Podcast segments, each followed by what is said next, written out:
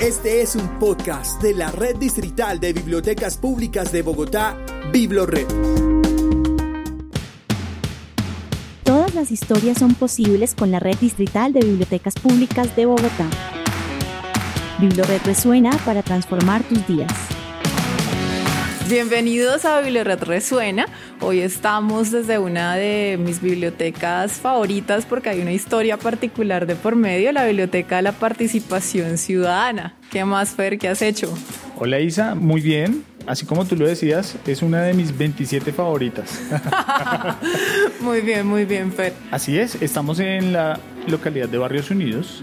Eh, exactamente para que se ubiquen todos nuestros oyentes, estamos en la carrera 19A número 63C40, en el corazón pues, de la ciudad de Bogotá.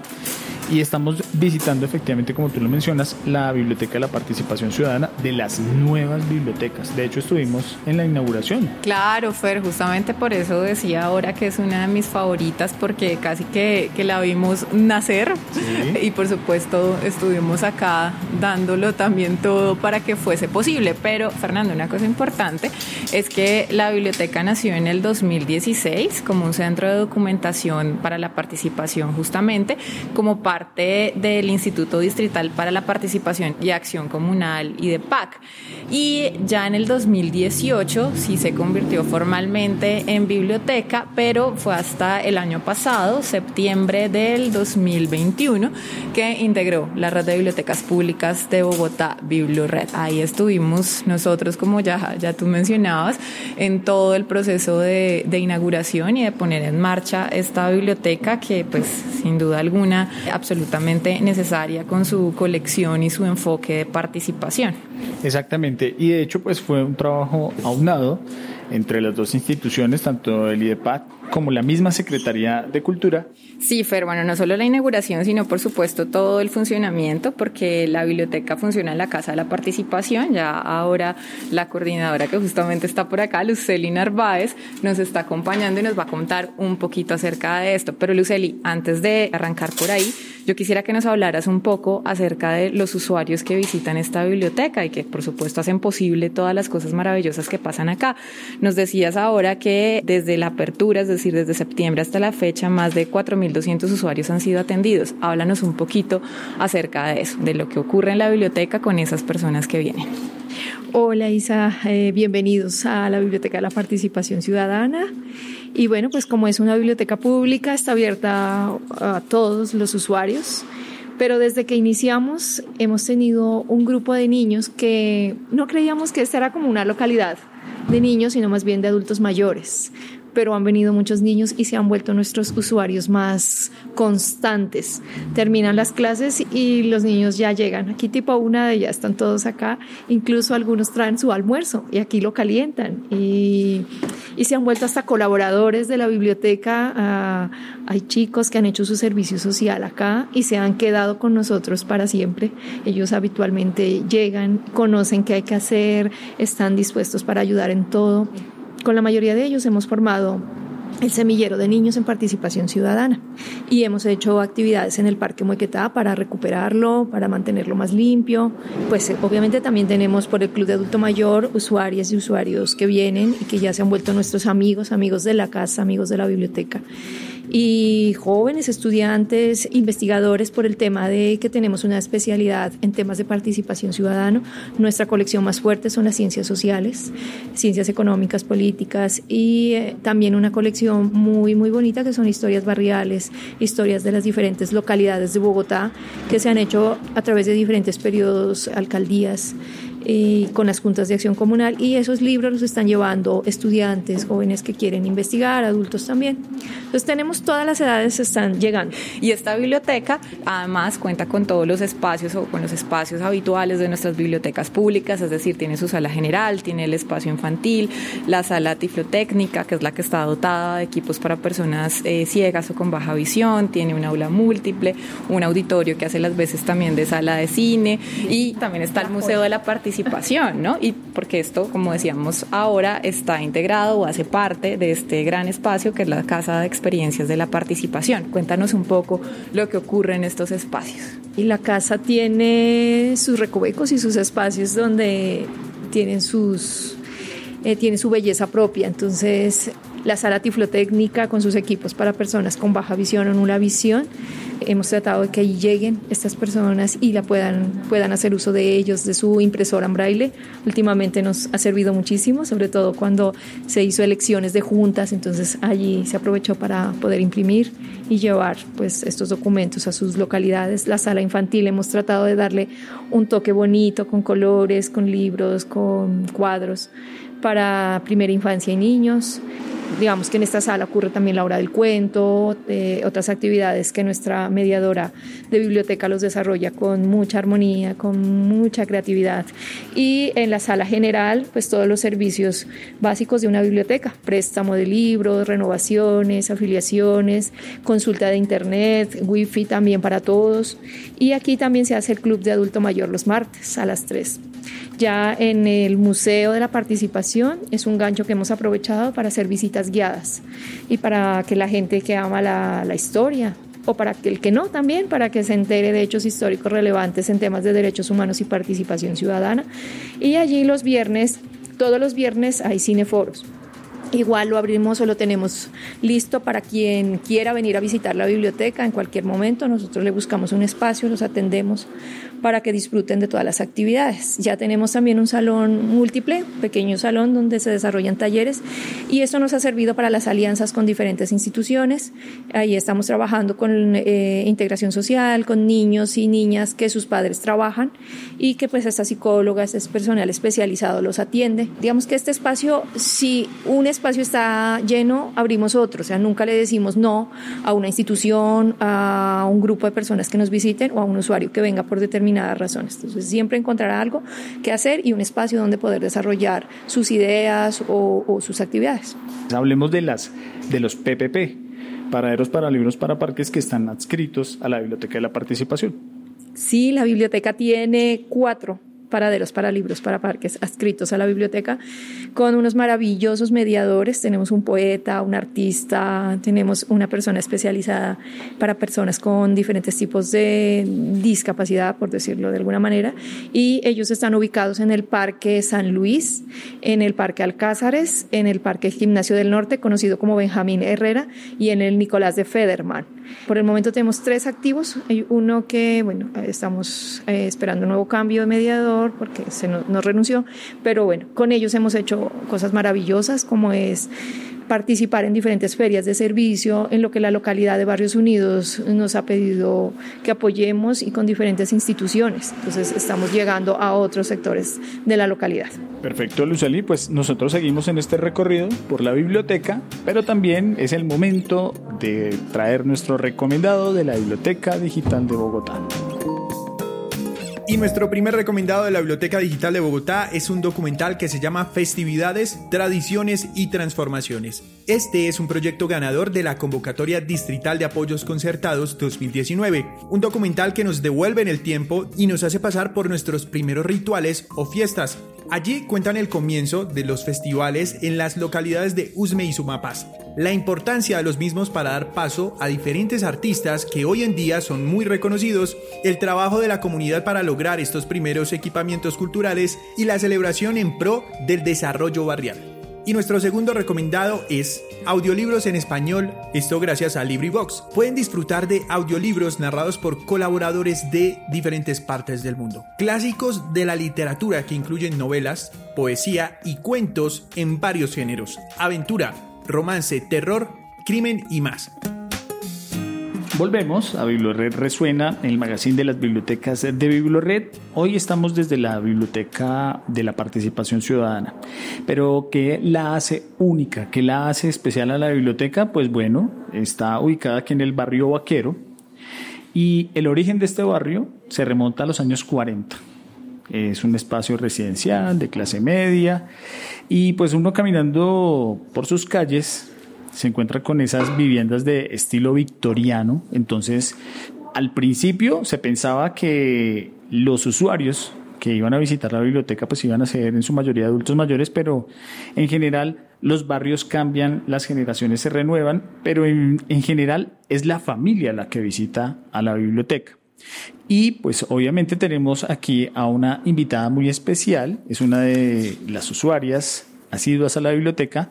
Ella se llama Marta Quirós. Señora Marta, bienvenida a este espacio, Biblored Resuena, y me gustaría que nos recomendara uno de esos textos que usted usualmente visita y consulta aquí en la biblioteca. Bueno, gracias, muy amable. Sí, pues hace precisamente una semana eh, estuve sacando este libro que se llama La conjura de los necios, de John Kennedy Toole.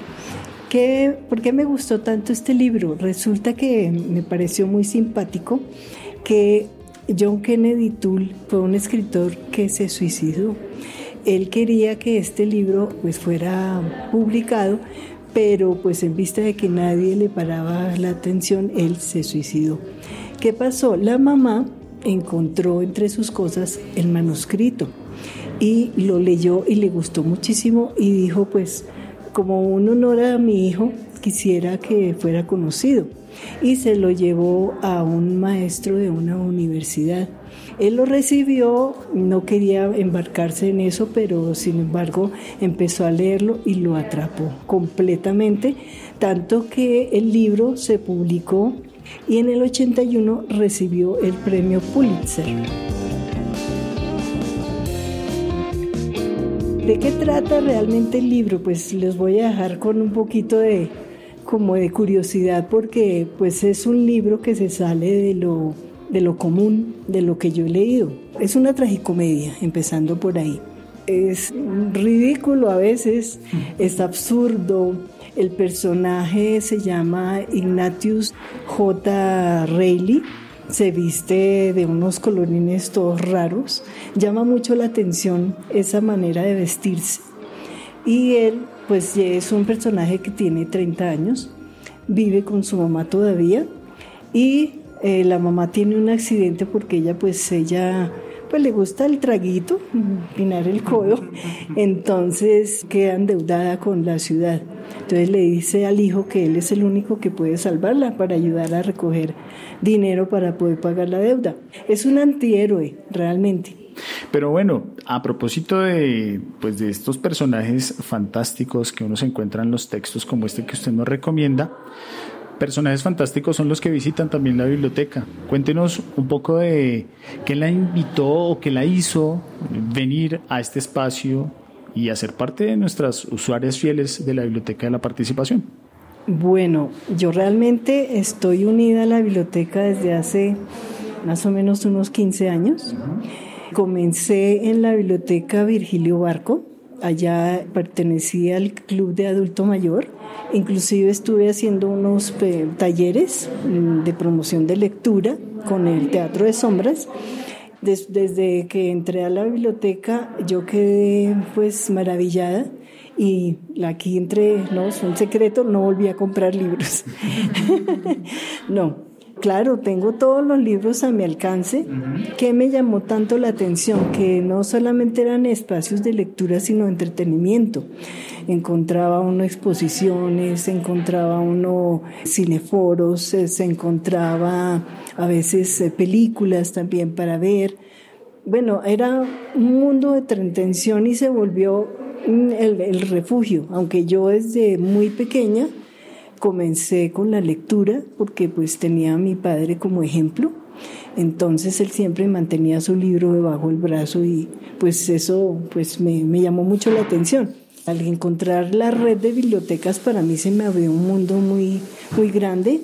También estuve en la biblioteca Julio Mario Santo Domingo perteneciendo a ese grupo de adulto mayor.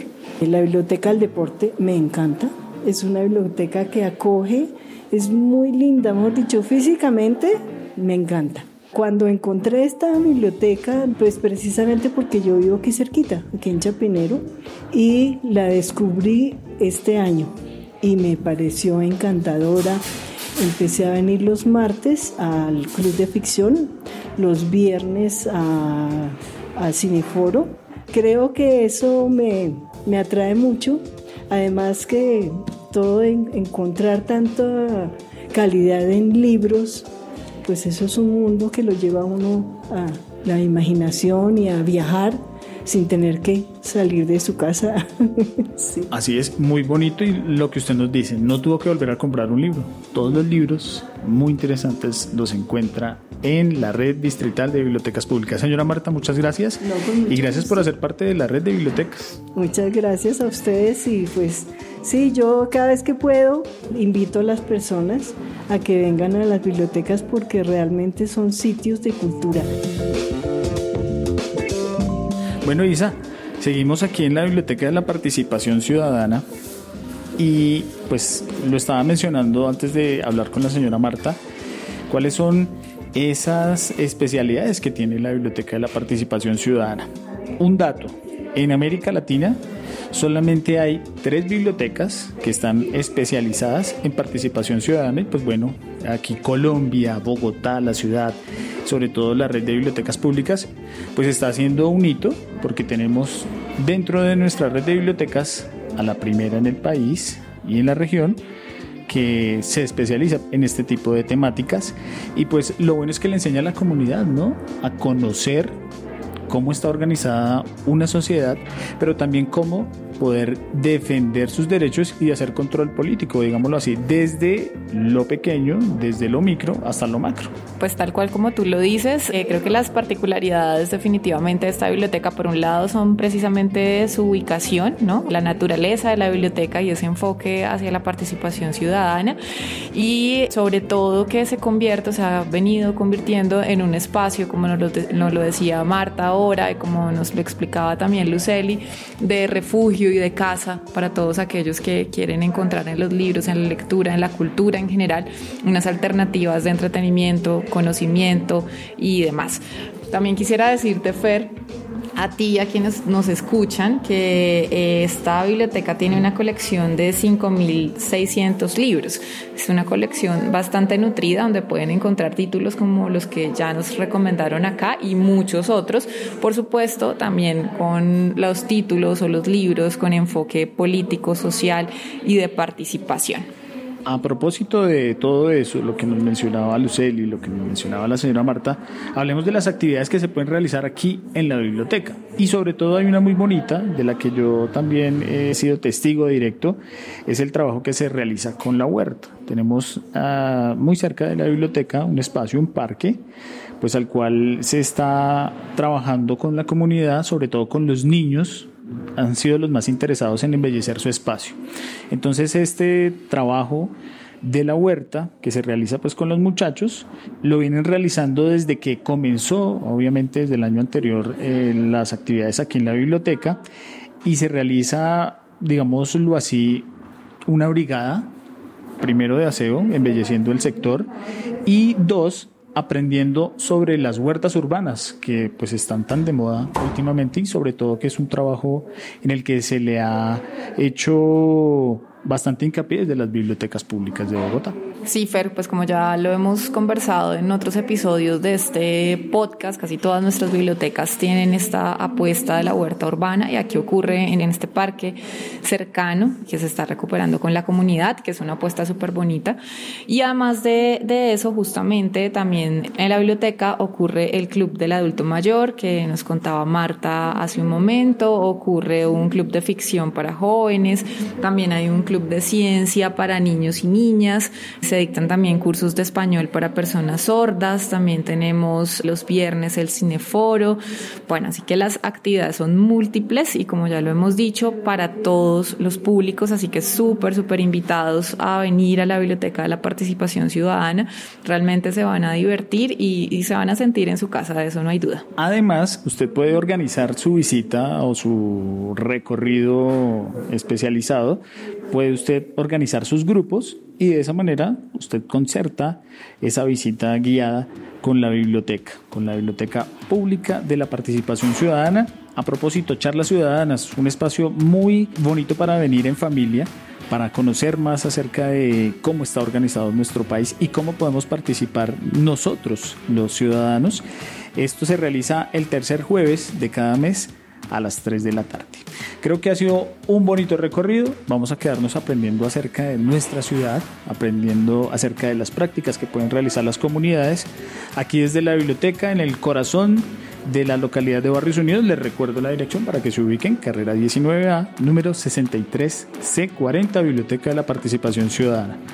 Isa, nos vamos, pero nos vamos para una nueva biblioteca. Nos vemos en el próximo Biblioret Resuena desde otra de nuestras 27 bibliotecas públicas. Así es, los invito para que visiten www.biblored.gov.co, nuestro segmento de Biblored Podcast y también todas nuestras plataformas de audio. Hasta aquí llega Biblored Resuena, el magazine de las bibliotecas de Biblored.